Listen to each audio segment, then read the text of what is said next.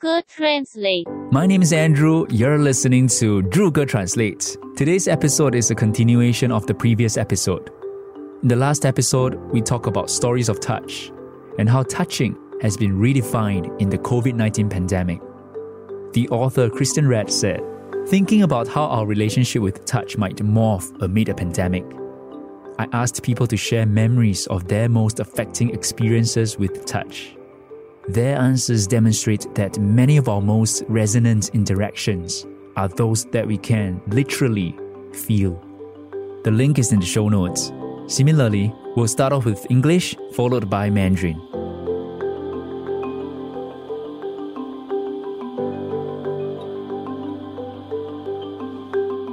I work with children who are deafblind, and I think a lot about one little girl who had developed a lot of self injurious behaviors, banging and hitting her head constantly.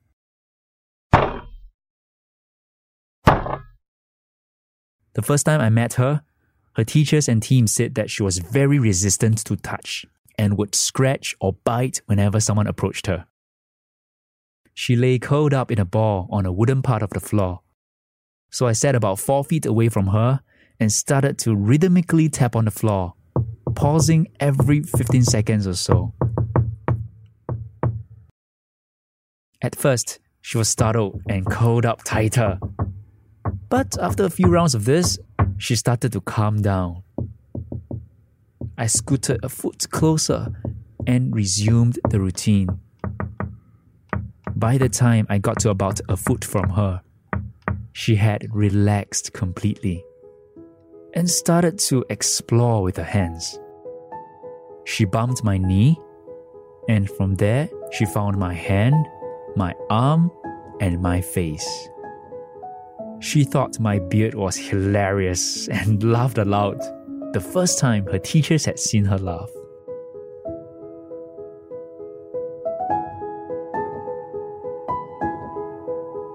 Memories of touch. I realized after starting my first sexual relationship, falling asleep spooning, that between the ages of 11 and 19, I had not been cuddled even once. Sleeping with another person and feeling their warmth made me drunk with love and shocked that I had not had it for so long. I realized that I didn't want sex as much as I wanted to be cuddled. Now, as a mother, I hope to give my children all the cuddles they'll consent to, no matter how old they are.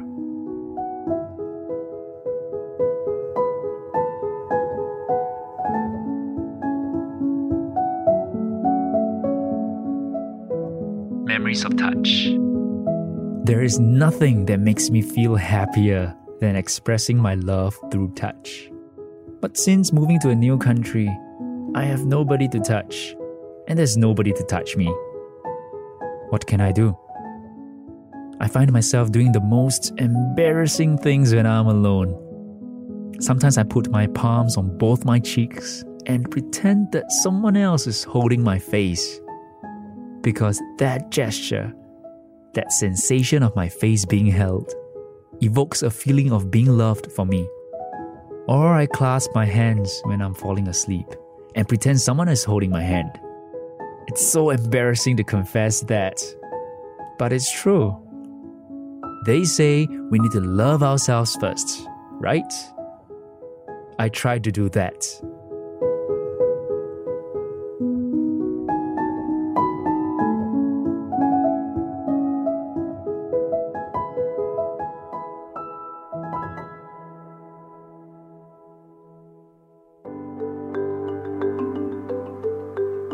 上一集跟大家分享了有关于触摸的故事。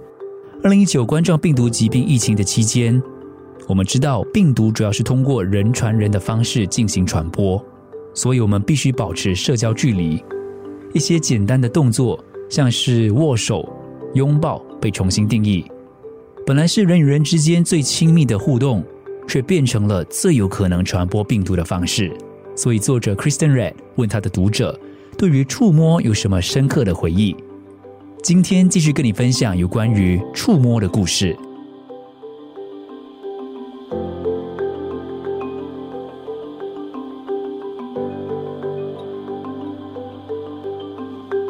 我的工作会接触到患有视听障碍的孩童。我常想起其中一个孩子她是一名小女孩。小女孩总是自我伤害一直撞自己的头。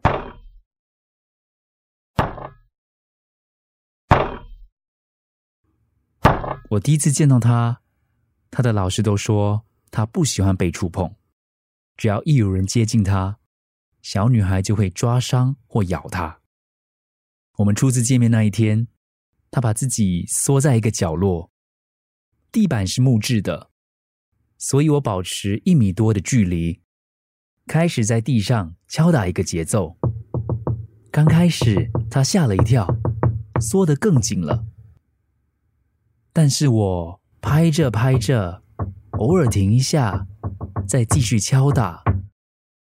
慢慢的，他就习惯了。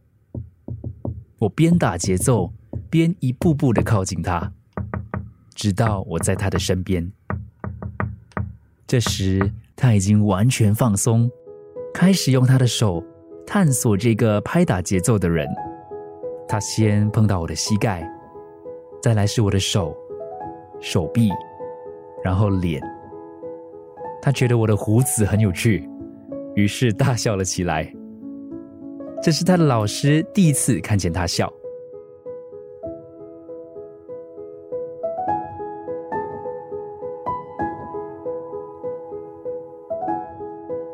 另一个跟触摸有关的故事，我第一次发生关系，和伴侣躺在一起睡着后，才突然发现，十一岁到十九岁之间，我不曾依偎在某个人的怀里，和另一个人分享一张床的空间，感受另一个人的温度，让我如痴如醉。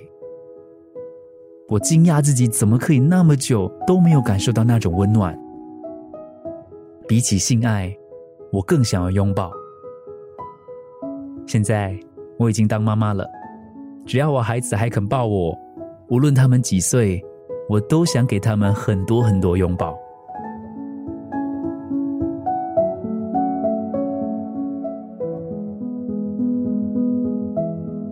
分享最后一个触摸的故事。我喜欢用触摸表达我的爱，但搬到了另一个国家，我没有人可以碰。也没有人碰我，怎么办？自己一个人的时候，我会做一些让我不好意思的事情。有时我双掌放在脸颊，假装有人拖着我的脸，因为这个举动让我有被爱的感觉。或是在睡觉的时候，我双手紧握，假装有人握住我的手。要承认自己有这些举动，令我有点尴尬。不过很多人都说我们要懂得爱自己，对吧？我试着这么做。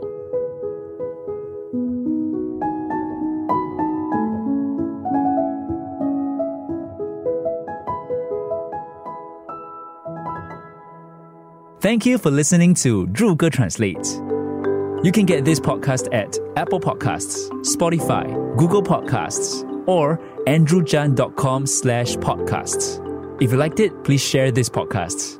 记得分享出去。谢谢你收听。